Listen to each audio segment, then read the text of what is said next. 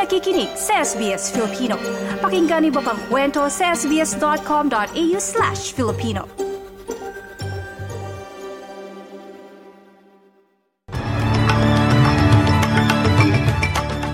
Sa mga balita ngayong Miyerkules, ikalabing tatlo ng Disyembre, taong 2023. Cyclone Jasper inaasahang tatama sa lupa anumang oras ngayong araw sa Queensland.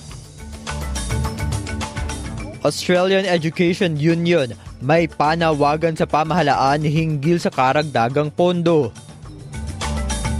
At COVID-19 cases sa Pilipinas tumataas.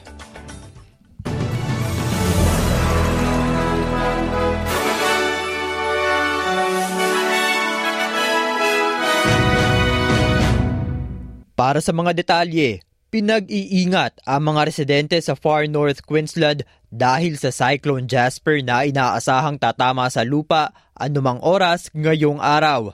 Ibinaba man sa Category 1, inaasahan na magdudulot pa rin ng matinding ulan at hangin na may potensyal magresulta ng malalaking pinsala. Inaasahan na tatawid ang Cyclone Jasper sa baybayin malapit sa Port Douglas, Hilaga ng Cairns mamayang hapon.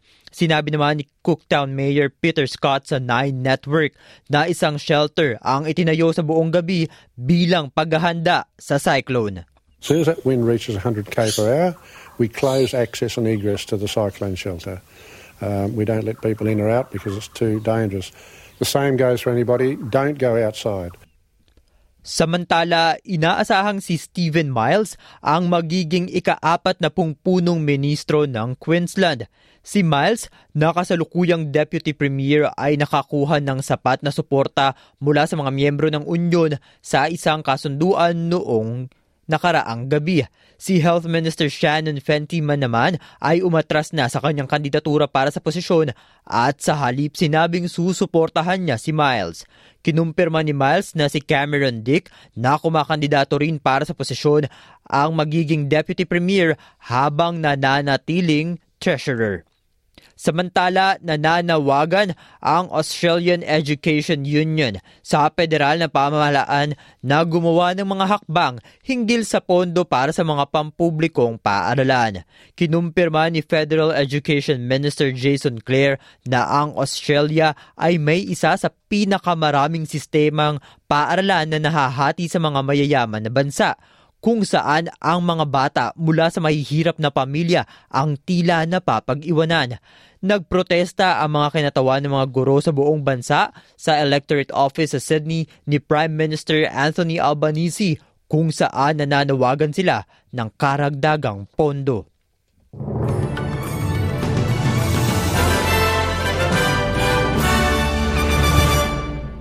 Balita naman tayo sa Pilipinas.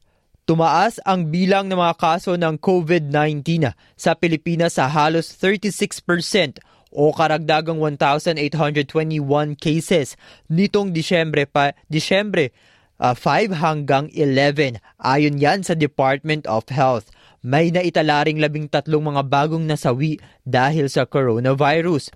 Noong nakaraang linggo, kinumpirma ng health authorities na may pagtaas ng kaso ng COVID-19 sa Pilipinas at hinimok ang patuloy na pagsunod sa mga hakbang sa kalusugan tulad ng pagsusuot ng face mask at pagpapakuna ang Pilipinas ay nakapagbakuna ng hindi bababa sa 78 million katao laban sa COVID-19, samantalang 23 million naman ang nakatanggap ng kanilang booster shots laban sa coronavirus. At sa karagdaga pang balita, inanunsyo ng federal na pamahalaan na may 10 bilyong dolyar na naitabi ang bansa sa pagsusuri nito ng budget sa gitna ng taon o ito po ang tinatawag nating savings sa mid-year budget review. Sinabi ni Finance Minister Katie Gallagher na sinusubukan ng pamahalaan na mapabuti ang kalagayan ng budget para sa iba't ibang prioridad sa gastusin tulad ng pagtugon sa RoboDep Royal Commission.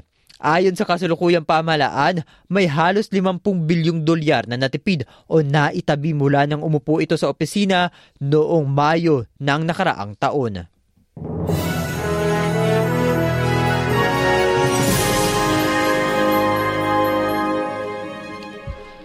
At sa palitan tayo ng salapi ngayong Miyerkules, ayon sa Reserve Bank of Australia, ang isang Australian dollar ay katumbas ng 65 US cents mula naman sa Bangko Sentral ng Pilipinas. Ang isang US dollar ay katumbas ng 55.59 pesos at ang palitan ng isang Australian dollar ay 36.50 pesos. At sa lagay ng panahon ngayong Miyerkules, Makararanas ng mga pag-ulan ngayong araw ang mga sumusunod. Adelaide at 26, Melbourne sa temperaturang 33 degrees, Hobart at 30, Darwin at 34. At tulad nga po ng naiulat natin kanina, inaasahan ang pagtama ng Cyclone Jasper sa Cairns na may temperaturang 29 degrees. Posibleng umulan naman sa Canberra at 33.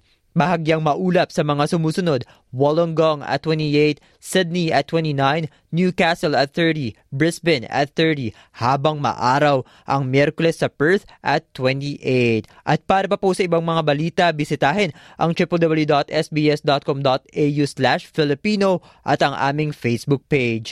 Martin Tuanyo, SBS Filipino.